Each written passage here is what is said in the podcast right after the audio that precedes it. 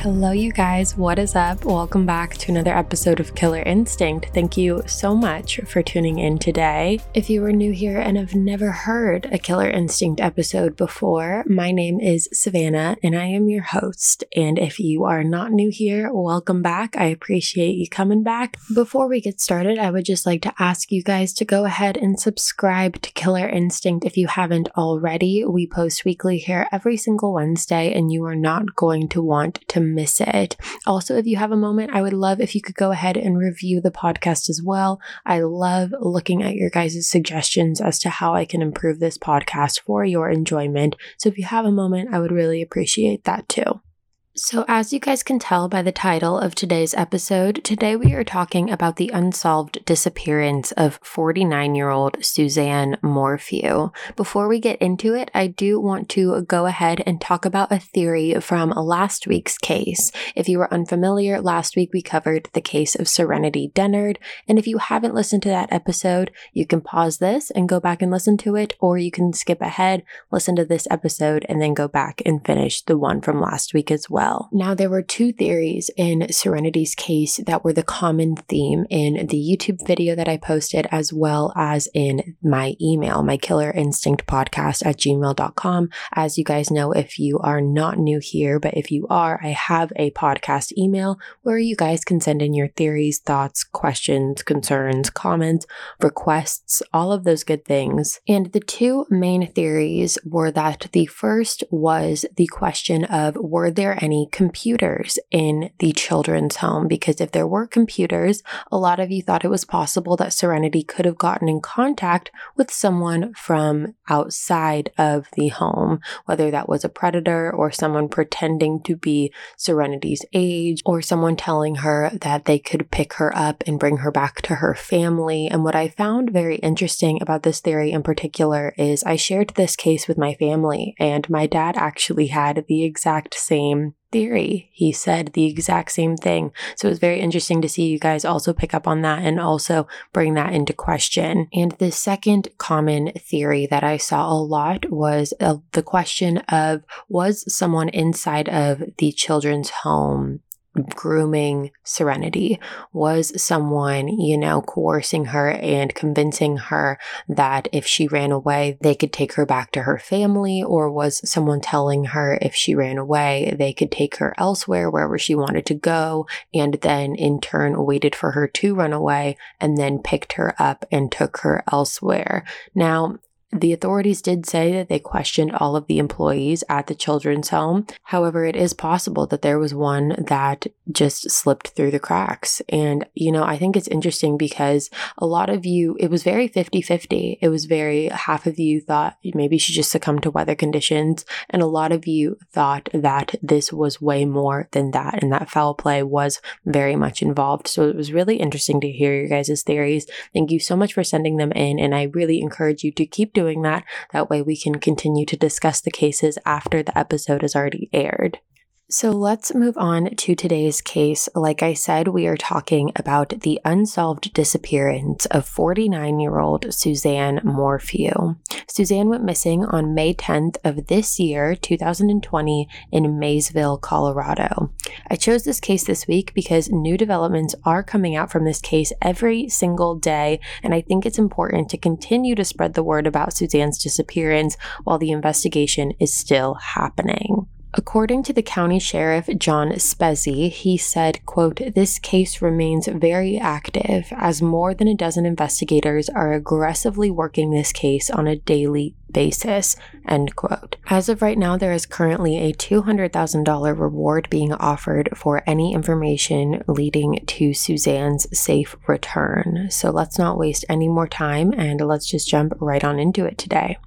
Suzanne Morphew is a 49 year old woman. She is a wife to her husband Barry and a mother to her two daughters, Macy and Mallory. Suzanne originally grew up in Alexandria, Indiana, and then moved to Colorado a few years ago.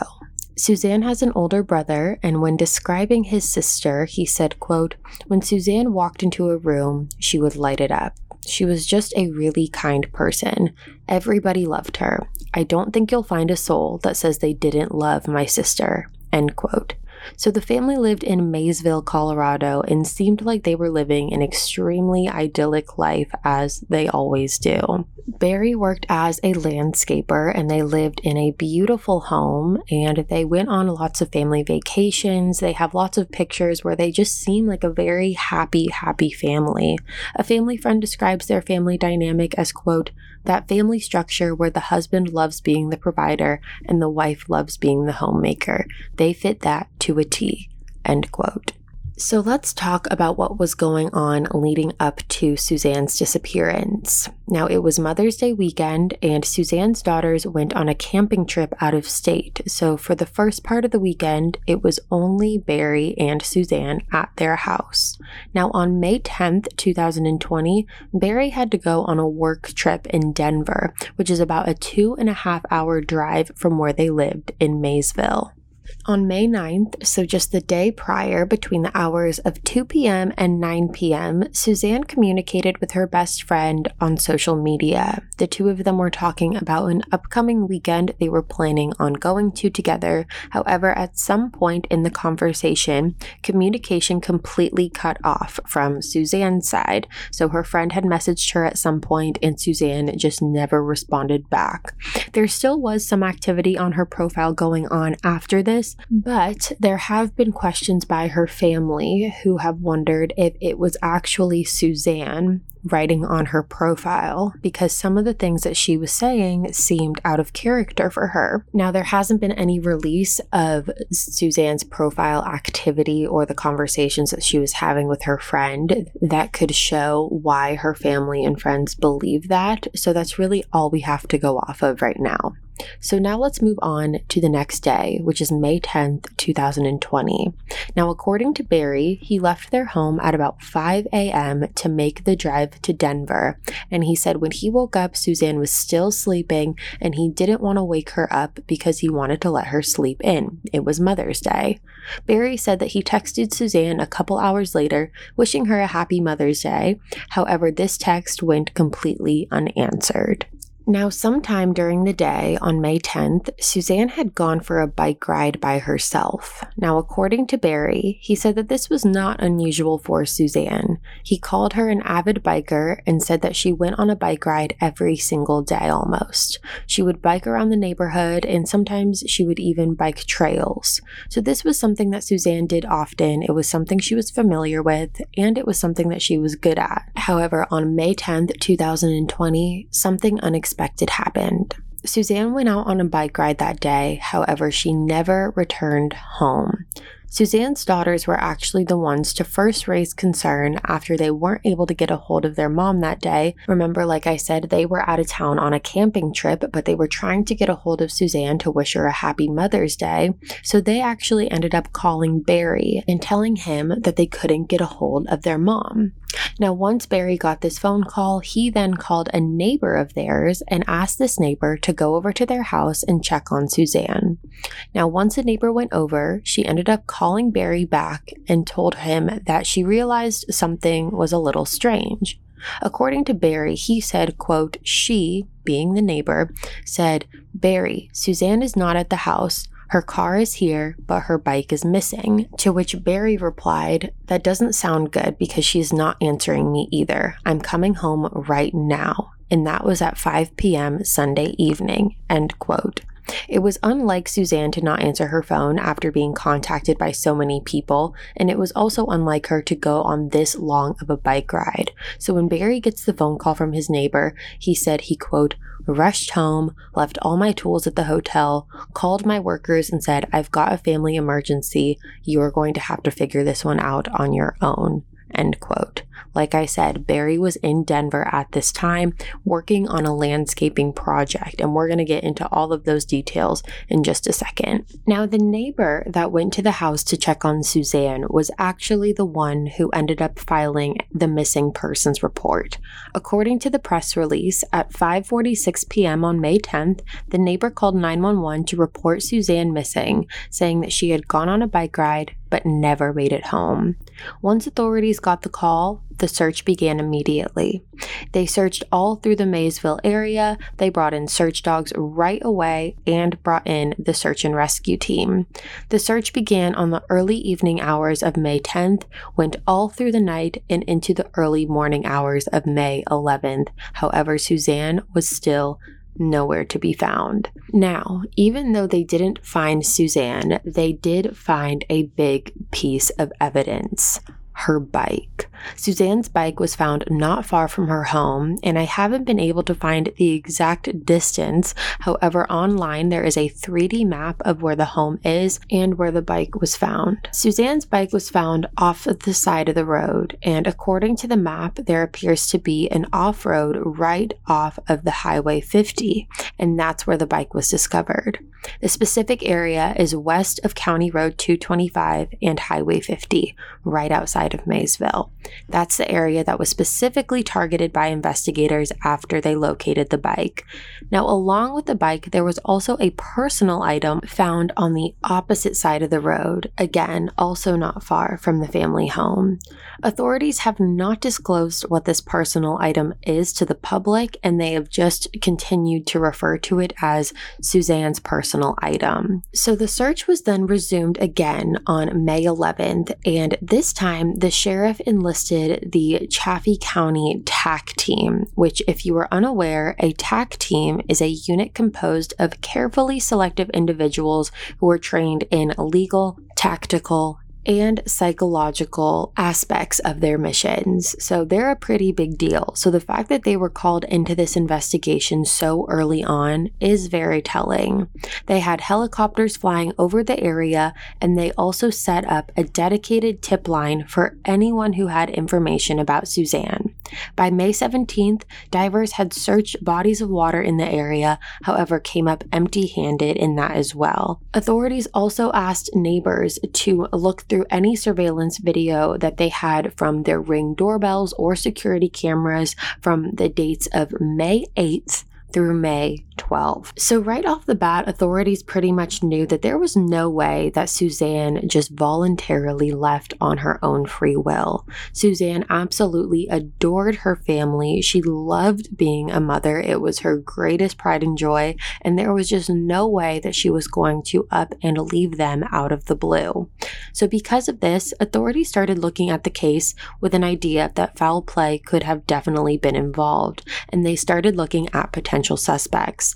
Now, obviously, when anyone goes missing, the first thing you do is look at the people closest to the victim. We have seen this time and time again in cases from the past. Now, in this case, the closest person to Suzanne and also the spouse, which is also who you usually look at, is Barry. Now, Barry has gone under a lot of scrutiny since Suzanne's disappearance, and I'm really interested to hear your guys' take on all of it. So, like I mentioned, Suzanne and Barry were alone together on the weekend of the 10th. However, on the day of the 10th, which was Mother's Day and the day that Suzanne went missing, Barry said he got up, saw Suzanne sleeping beside him, then got in his car and headed to Denver to work on a landscaping project. Now, Barry wasn't the only one working on this project. He had also hired two other employees to help him on this specific project. These two employees are named Morgan Gentile and Jeffrey Puckett. Jeffrey does have a previous record. He was in prison for about nine years, and I was unable to find what he was charged with. However, according to Barry, he said that he hired Jeff to help him on the Denver project and that he, quote, gave him a job and an opportunity, end quote. According to Barry, he said that this specific Denver project was in the works for about a month. However, according to Morgan Gentile, the woman working on the project with Barry and Jeffrey, this project was not as clear cut as Barry made it out to be. Now, according to Morgan, and this is where, just by the way, a lot of he said, she said gets involved, a lot of pointing fingers and a lot of conflicting information. So just keep that in mind as we continue. So, according to Morgan, she said that this project was originally supposed to be done at the end of April. However, this changed when Barry pushed and delayed the project back to May 1st and then changed it again to the weekend of May 10th. Now, according to Morgan, she said that Barry's behavior that entire weekend of the 10th seemed strange. Barry had worked on a beach site on Friday, May 8th, and then the next day on Saturday, Morgan said that Barry had asked her to clean up the site because they were planning on leveling it out to put beach sand there. On Saturday, Morgan said that she went to the site with Barry, and in her words, she said, quote, he was acting really weird about the beach area. I was like, Barry, what's up? He seemed stressed. He definitely seemed weird on Saturday. Morgan also said that on Saturday she was expecting to work all day at the beach site with Barry because that's what she was told was going to happen. However, unexpectedly, she was released from the job at about 11 a.m. Morgan said, quote, he said that he had to go make the wife happy, do some hiking or biking, end quote. However, after leaving the job, Morgan said that she found out later that Barry was actually not spending time time with his wife, but that he was actually in town shopping by himself that day. Now remember, it was Mother's Day the next day, so is it possible that Barry went out to try and buy Mother's Day gifts for Suzanne since his girls were out of town? Yes, that's that's possible. It, that could have happened, but you guys can let me know what you think about that. Okay, we're going to take a short break, but we will be right back with more of the Killer Instinct podcast. Imagine an app designed to make you use it less. Seems a little counterproductive, right? Well, Apartments.com's instant alert feature works exactly that way. Instead of scanning rental listings a million times a day, simply set and forget your search to whatever you're looking for in a place and let Apartments.com do the rest. From pet friendly apartments to balconies to in unit ACs, Apartments.com's powerful search tools let you know when the perfect combination of features you're seeking is listed. So you don't have to power through rental descriptions one by one. With more rental listings than anywhere else, Apartments Apartments.com's instant alerts mean that you can spend less time looking for the perfect place and more time on just doing you. Apartments.com, the place to find a place. All right, you guys, welcome back. Now, before we get into the Denver project and what happened there, there also was another employee who was hired to work the Denver project, and her name is Cassidy Cordova. Now, since Suzanne's disappearance, Cassidy has declined all interview requests and she refuses to speak publicly about Suzanne's disappearance or anything that she may know about Barry. However, there is a record of a text message that she sent. Not sure who the text was to, but the text was sent in regards to her not speaking out and giving her side of the story. Cassidy said, quote, the rumors are so blasphemous that it's laughable at this point. Like, you really believe all of this stuff that people are saying? Like, it's absolutely ridiculous. Let my silence be taken the wrong way then. Well, anyone that should know better than to believe something that someone else said about someone else. There might be a reason I don't want to talk publicly. There might not be. I'll leave that for you and whoever else wants to ponder that thought. End quote.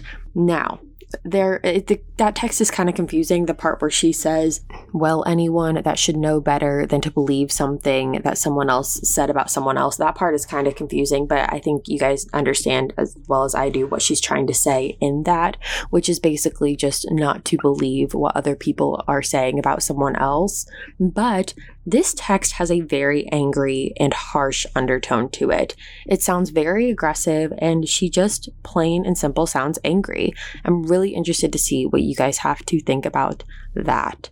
Now, when it comes to Sunday, May 10th, Morgan said that everything happened very quickly and last minute when it comes to the Denver project.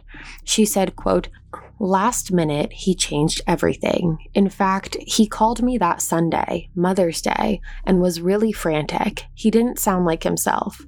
I hung up the phone and thought, wow, he just had the worst night of his life. End quote. And the he that she is referring to is Barry. Regardless of how she perceived Barry's behavior, she said that she agreed to pick up Jeff Puckett and head up to Denver to start the project. However, on their way up there, Morgan got another call from Barry at about 6:10 p.m. Morgan said that Barry was explaining to them how he had been up in Denver all day preparing everything that they would need for this project and getting the job ready for them. This is when he told Morgan and Jeff that he actually had to leave because there was a family emergency and he needed to get home, but he left some of his tools behind at the hotel that they were working at. Now, at this point, Barry did not disclose to them what this family emergency was, which, as we know now, it was the fact that Suzanne was missing.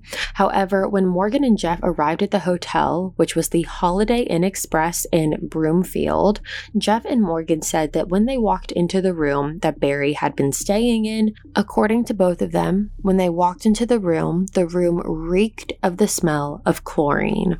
Morgan said, quote, we opened the door, and I mean, like, the chlorine hit you and my eyes started watering and burning. Towels were super wet on the floor, and it looked like he had made the bed before he left. End quote. When asked in an interview about the chlorine smell, Jeff Puckett said, quote, I mean, I'm not going to beat around the bush. It did. It smelled real strong. End quote. Jeff also said that it looked like the room had been used and that the bed had been laid in but not slept in. Jeff said, quote, maybe he got in the room, took a shower, and that was it, just washed up and left. End quote. Now, the next morning, Jeff also said that he found a letter, and this letter was in the trash can inside of the hotel room, and it was addressed to Barry. Now, according to Jeff, this letter involved property insurance. Jeff said, quote, When I found the mail the next morning, it just looked like an alibi, just the way things was, end quote. The next day, on May 11th, both Jeff and Morgan got a phone call from Barry who said that Suzanne got attacked by a mountain lion and that they were going up into the mountains to try and find her. Now, because they didn't have the tools to fix the retaining wall, they ultimately had to end up coming home. Morgan and Jeff didn't have the proper tools needed to fix the project that they were hired to do, so they ended up coming home. And once they returned home, is when Jeff said that he turned the paperwork on property insurance that he found in the trash can addressed to Barry over to the authorities. Now, I want to talk about Morgan for a minute. There have been a lot of accusations thrown Morgan's way as to whether or not her and Barry were involved in some sort of affair. She said that her coming forward and being so open has completely destroyed her family and torn her life apart, which honestly, I'm way less concerned about Morgan's life and how this has affected her than I am with Suzanne's daughters and how their life has been affected by this. However, Morgan said that she has also been heavily affected by this as well. Both Morgan and Barry have denied all allegations and accusations that they were having an affair, and along with that, Barry actually fired Morgan from working for him. Morgan and Barry have two very different reasonings as to why Morgan was fired. According to Morgan, she said that the reason that she was fired was because she handed her phone over to the authorities when they asked for it and because she has been cooperating with the authorities, which in turn, in Morgan's mind, made Barry mad enough to fire her. Her exact quote is, quote, He fired me because I gave up my phone. I wasn't staying quiet and I was complying with CBI. I feel like if he was innocent, he would have talked to me. I work with him every day for a long time, end quote. Now, according to Barry, he has a very, very different reasoning for what happened. Barry said, quote, She's a meth head. She's mad at me because I fired her and don't let her work for me anymore. She's mad, so they're not going to say anything good about me, end quote. Now, even though that's his statement, it still doesn't really answer why Morgan was fired. Personally, in my opinion, I do not believe that there was any affair or romantic involvement between Morgan and Barry. However, honestly, my eyebrows are raised more at Cassidy Cordova, who sent the aggressive text message saying, quote, There might be a reason I don't want to talk publicly. There might not be. End quote. To me, that sounds very condescending and very almost like making light of the situation. Like I have information that you don't, in a way. To me, that was way more questionable than anything that Morgan has said. Now, I want to talk about the chlorine smell for a second. According to Barry, he said that he did not go into the pool at the hotel and that he did not go out and get chlorine. The hotel manager has come forward and said that the pool wasn't even open at this time due to COVID restrictions. Now, when Barry was asked why the room would smell like chlorine, he said, quote, I'm sure that they washed the rooms with that for COVID. I don't know, but I smelled it too when I was in there. End quote. The hotel manager also said that the hotel uses peroxide multi purpose cleaner for cleaning the rooms, so that's not chlorine. So there really isn't any reasonable explanation as to why the room smelled so badly of chlorine. Now, the hotel hasn't been the only place where there have been complaints and concerns over a strong smell. According to Suzanne's older brother Andrew, he said that authorities had told him after searching through Suzanne's home that there was an overwhelming smell of bleach in the house. Andrew also said that the authorities brought up the concern of the fact that they didn't find any coolers in the house. Now, you may be kind of confused as to why they were looking for those in the first place or why that really even sparked their interest at all. However, coolers, which by the way, meaning the things that you put ice in to keep things cold, the reason authorities found this to be so strange is because Barry is a hunter. He likes to go out and hunt and he likes to go camping. He's an outdoors kind of guy. So authorities assumed that he would be the type of person to at least have one or two coolers in the house, if not several. However, they were unable to find any, which really sparked their interest. Now, as far as the search for Suzanne goes, authorities have searched countless areas for her. They searched Highway 50 and they actually closed down the highway for a little bit in order to conduct an accurate search. By May 15th, nearly 90 searchers had searched a 2.5 mile area, and on May 16th was when the FBI was brought in. So the FBI is working this case as well. And like I mentioned earlier, authorities used helicopters, canine dog teams, and still there has been absolutely no sign of Suzanne. So now let's talk about theories. So let's just bite the bullet and talk about the theory that I'm sure a lot of you are thinking of right now, and that is that Barry had something to do with Suzanne's disappearance. Now, again, everyone who knew this family said that Barry and Suzanne had a very good relationship. They seemed like the idyllic couple. However, as we have seen here time and time again, what's portrayed on the outside is almost always not what's happening on the inside behind closed doors. Now, is it possible that Barry is just being scrutinized and nitpicked and that he had nothing to do with this and is just being put under a microscope because he is Suzanne's husband?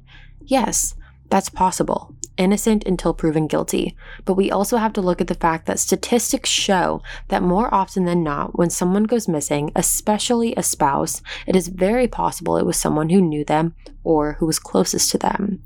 People have compared Barry to Chris Watts, saying that he has little to no emotion and people are also assuming that he knows something. And while that may be true and that is yet to be proven, we can also never know how someone is going to react in a situation like this.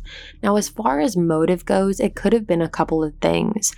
If we're looking at it from the standpoint of Barry being responsible, now I go back to that property insurance letter that Jeff Puckett found in the trash can of the hotel room. Was Barry trying to get life insurance money from Suzanne? I just think it's a very weird coincidence that in a hotel room, the day before your wife goes missing, you throw away a property insurance mail that is sent to you. Maybe there was a fight that escalated out of control. Maybe Suzanne found out that Barry was having an affair, whether that was with Cassidy or Morgan or another woman completely different and that we still haven't been made aware of yet. Barry and Suzanne were together that weekend. Suzanne's daughters were not there that weekend. It was just Barry and Suzanne, which you know, that also leads to the question of what happened that weekend? What did they do that weekend? Why was Barry acting weird on Saturday? If he was, that's what Morgan said, but maybe he wasn't. There's just a lot of questions. Now, I feel for Barry's daughters desperately. It's hard to sit up here and talk about the reasons or motives that a husband would have for killing his wife and ruining their family. And I'm not sitting here saying these things because I hope that that's the case, but it's so important to not leave any stone left unturned here, as we always say. And as far as Barry goes, he has said, quote, I am innocent, 100% innocent. The social media and news media have made it seem like I'm a bad guy. I love my wife. I would never hurt my wife. She's the light of me and my daughter's lives. This whole thing is killing us, and that's why we need our privacy. End quote. Now, as far as what Barry believes happened to Suzanne, Barry said from the beginning that he believes that it's possible that a mountain lion attacked Suzanne. He even went as far as telling Morgan and Jeff on Monday morning, just a day after she went missing, that she got attacked by a mountain lion, which is also very strange because how do you know that she got attacked by a mountain lion? Because at that point, and still up to this point, there was never any evidence to prove that. According to Barry, authorities reported seeing mountain lions in the area the day before Suzanne went missing. Now, to give you some numbers, there have been 20 to 27 deaths by mountain lions in the last 125 years in the United States and Canada combined. So, this is not something that happens a lot. Mountain lion deaths do not happen a lot. And mountain lion experts have said that even in the most extreme circumstances, mountain lions would not drag their prey very far, which, if that's the case, it would be very unlikely for any trace of Suzanne to not be found yet. Now, I know they found her bike and a personal item, which is believed to be a helmet. However, you would think that there would be a trace of clothing or drag marks or blood, but there wasn't. The next theory is that Suzanne was abducted by a stranger after crashing her bike or being forced off the road on her bike. This theory is based off of the fact that Suzanne's bike was discovered at the bottom of a hill. Some people believe someone could have driven her off the road and then abducted her. However, there is also a theory that she could have gotten swept into a river and gotten pulled downstream. However, when I looked at the map, this is my only question with this theory, where Suzanne's bike was found, there doesn't seem to be a body of water that close by. I may be reading this map wrong, that could be very possible. However, I could not find one when looking. Now, as far as what is happening now and the efforts now in place to find Suzanne, Andrew, Suzanne's older brother, is leading an independent search on September 24th. So, just in, I think, tomorrow, when you guys are hearing this on Wednesday, it'll be tomorrow. And that will continue for several days.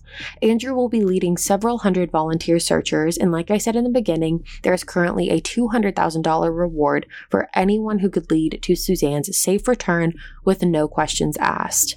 I have not read anything about Barry's involvement in the investigation. That was also a question I had. I haven't read anything about him being really active in the investigation. Um, as far far as the searches go, there's been nothing that has said that he has been a part of those. But again, you never know how someone is going to act in a situation like this. And again, I cannot imagine how Suzanne's daughters are feeling throughout all of this, and my heart completely goes out to them. So that really is the case, you guys. I'm really interested to hear what you guys have to say about it. Do you think Barry is involved? Do you think there was foul play involved? Do you think this was a freak accident? Did an animal get her? What do you think happened? And please continue to share these podcast episodes, especially because the search for Suzanne is active right now. People are still out there looking for her. So definitely share this episode, share Suzanne's name out there, and keep talking about this case. That way we can get as much traction on it as possible. And with that being said, you guys, that is all for me today. Thank you so much for tuning in to another episode of Killer Instinct. If you are new here, hi, my name is Savannah, and I'm your host of Killer Instinct. Again, make sure you go ahead and subscribe to the podcast and review it if you can. I will be back next week with a brand new episode. And until then, you guys, stay safe.